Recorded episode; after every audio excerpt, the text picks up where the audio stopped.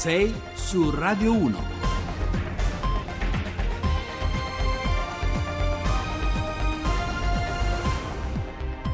Bentrovati a sei su Radio uno, buongiorno, martedì ventisette marzo, sono le sei e otto minuti, al microfono con voi Giovanni Acquarulo. In apertura proveremo ancora una volta a maneggiare con cura e delicatezza il ricordo di Fabrizio Frizzi. Ieri, lo avrete capito, è stata una, giorn- una puntata, una giornata molto complicata e oggi accanto al vuoto della perdita c'è anche la consapevolezza del pieno che lascia la sua storia umana e professionale, soprattutto dentro un immaginario popolare che abbraccia quasi tre generazioni, un piano fatto di garbo, di empatia, di leggerezza, di spontaneità, un piano sintetizzato da quella risata che potevi riconoscere fra mille anche senza guardare la tivù. Poi faremo il punto sulle misure antiterrorismo messe in campo in vista delle vacanze, del ponte di Pasqua. Nei giorni scorsi ci sono stati alcuni allarmi, poi fortunatamente ridimensionati, allora vale la pena capire insieme cosa c'è dentro il dispositivo che la nostra intelligence attiva in passaggi complessi come questi.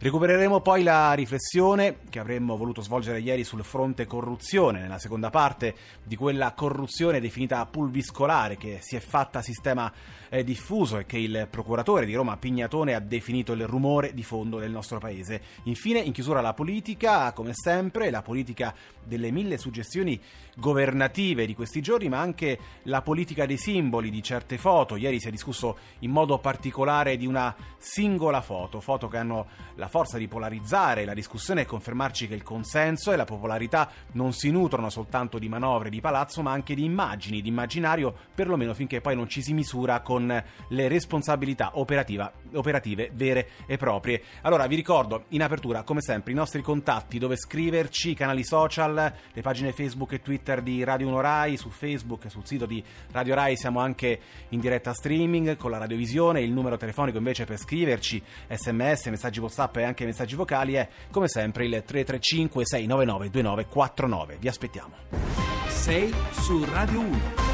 E allora, se non è possibile misurarsi razionalmente, ecco, con una perdita così improvvisa, proviamo almeno a restituire oggi a chi ci ascolta il valore e la particolarità di una storia umana e professionale come quella di Fabrizio Frizzi, un galantuomo della televisione che ci ha lasciato nella notte fra domenica e lunedì, e ci siamo ritrovati poi ieri a raccontarvelo all'alba, pochi minuti dopo le sei. Come tutti i personaggi che in questo caso hanno accompagnato quasi tre generazioni di spettatori, Frizzi era diventato una sorta di costante, una parte del nostro paesaggio di vita, quasi una sorta di calendario privato, uno strumento per scandire poi le stagioni, le diverse stagioni della vita. Infatti ieri, soprattutto sui social, su Facebook, ma non solo, ognuno di noi ha letto sul proprio profilo eh, decine di post, di messaggi dedicati appunto al ricordo di Frizzi, tutti a dire il vero a sottolineare gli stessi tratti professionali del suo lavoro, il garbo, l'umanità, la gentilezza e soprattutto l'autenticità. Era tutto vero, come ha detto ieri anche Fiorello, soprattutto quel suo desiderio di resistere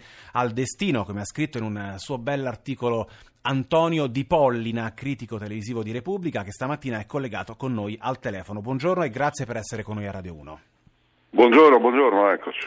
Allora Dipollina, lei dice, eh, usano davvero delle belle parole, le mille parole buone e gentili che si spendono, si sono spese, sono le uniche possibili e nessuna suona di maniera. Ecco, come mai? Qual era la forza professionale di Frizzi dentro e fuori lo schermo? Ma era so- soprattutto questo, mi, ehm, mi, è, mi è successo di, con- di conoscere persone che lo conoscevano molto bene e, e non facevano altro che quasi rassicurarmi eh, quando ne parlavamo sul fatto che lui fosse eh, davvero così.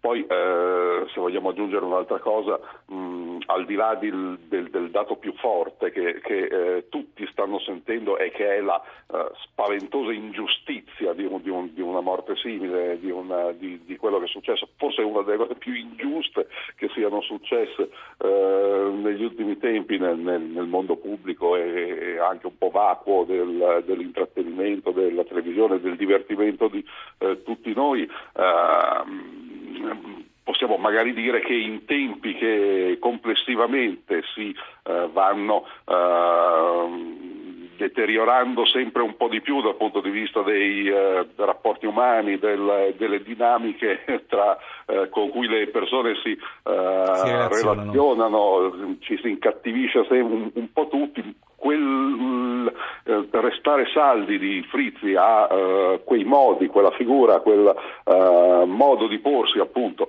eh, in pubblico che tutti percepivano mh, abbastanza come vero, alla fine eh, spiccava sempre un po' di più, mentre tutto intorno diciamo si eh, peggiorava vagamente. Lui, lui teneva una posizione, ed è stato anche, ehm, anche al di là del simbolico il fatto che abbia tentato di tenerla anche dopo l'insorgere eh, del, de, dell'enorme problema che purtroppo a ottobre si è manifestato. Senta, eh, Frizzi ha poi, eh, lei diceva, ha custodito lo spirito antico di una tivù pubblica di altri tempi, quello del grande varietà del sabato sera, se pensiamo appunto ai numeri importanti che faceva una trasmissione come eh, Scommettiamo Che, soprattutto negli anni novanta. Però sia prima che dopo eh, Fabrizio Frizzi ha costruito anche una serie di appuntamenti che sono diventati, erano diventati un'abitudine, una compagnia rassicurante, ecco, fino alle ultime apparizioni all'Eredità. Sì, una forma di intrattenimento che era uh, quella che uh, bah, rassicurante. Il nostro problema è, è che rassicurante ne, ne, negli anni attribuire a uno uh, questa um, qualifica uh, aveva via via assunto connotazioni quasi negative, sì. Come dire, ma uh, forse non è il caso di rassicurare così tanto. Alla fine, insisto, con, uh, con, con il uh, mondo attorno uh, che si faceva sempre più difficile, diventava davvero una sorta di isola e di uh, uh, momento qua che, che diventava da uh, gradevole a necessario, e c'è caso che prima poi diventerà indispensabile addirittura ehm, avere dei punti di riferimento di questo genere per quel grande pubblico che per esempio sulla televisione non si pone enormi problemi di, eh, di eh, contenuti eh, particolari, impegnativi, eh, eh, di vai a sapere, ma semplicemente vuole eh, l'intrattenimento leggero che eh,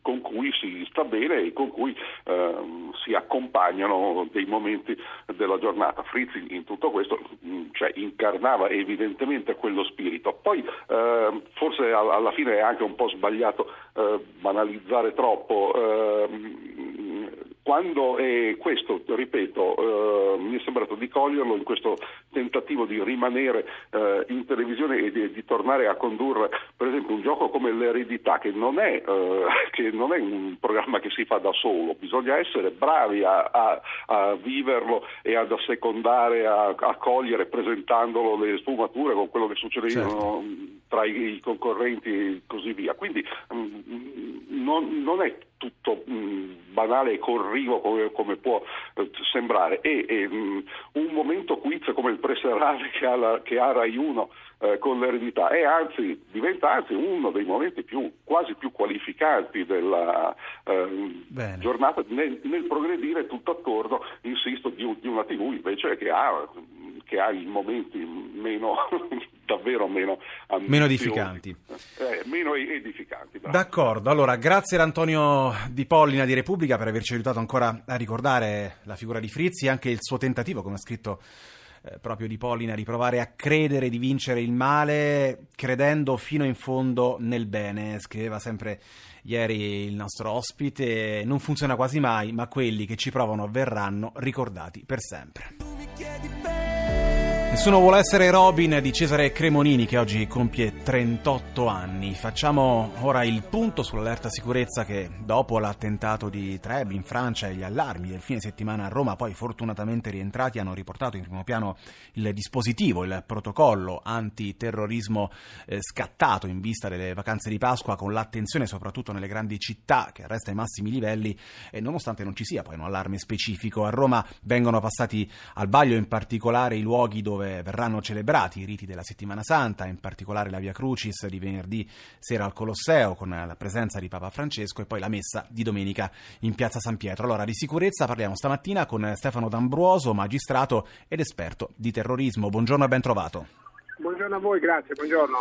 Senta D'Ambruoso, lo abbiamo detto in più occasioni, l'Italia oggi sembrerebbe diciamo un teatro geopolitico più sicuro, più protetto, meno esposto per così dire al rischio di attentati. Quali sono eh, i fattori di protezione su cui con- dobbiamo continuare a puntare, invece i fattori di rischio ancora oggi da depotenziare?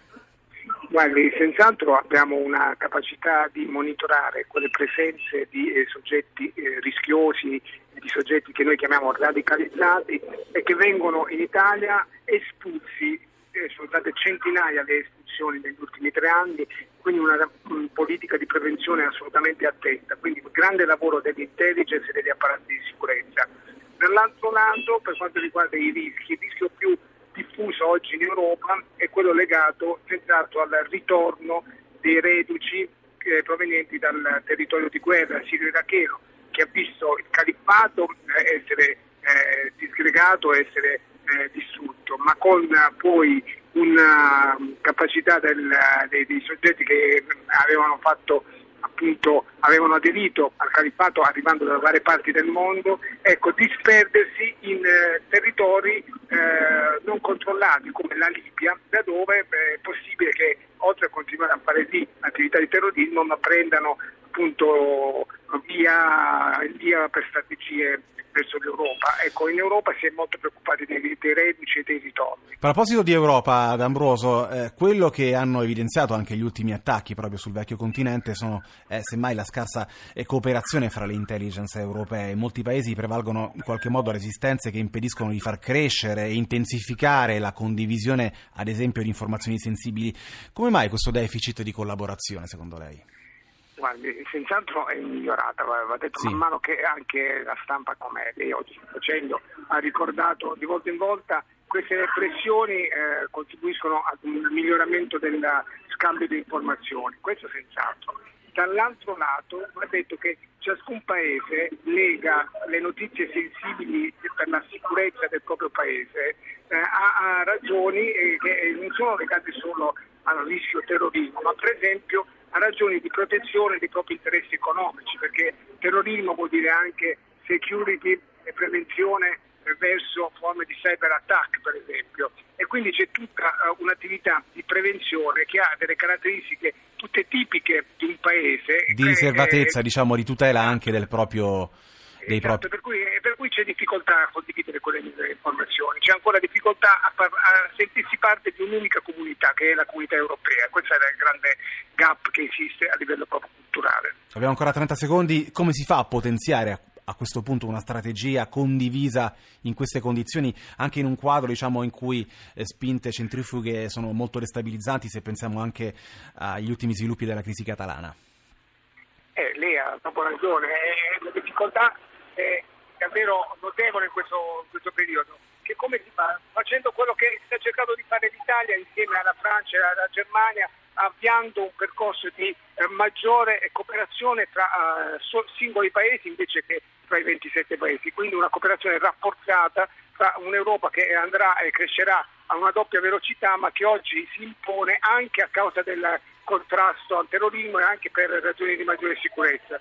Per cui ehm, appunto tutto quello che sta accadendo in questi mesi nel silenzio, anche nella, nella disattenzione dell'opinione pubblica, però è in vista anche delle prossime europee che ci saranno l'anno prossimo. Ecco, certo. Tutto questo vuol dire avviarsi verso una Europa a due, vele- a due velocità. Grazie allora Stefano D'Ambruoso, grazie anche a D'Ambruoso appunto per essere stato con noi. Ora c'è come sempre l'Onda Verde, poi torniamo in studio con le anticipazioni del giornale radio. Restate con noi a Radio uno.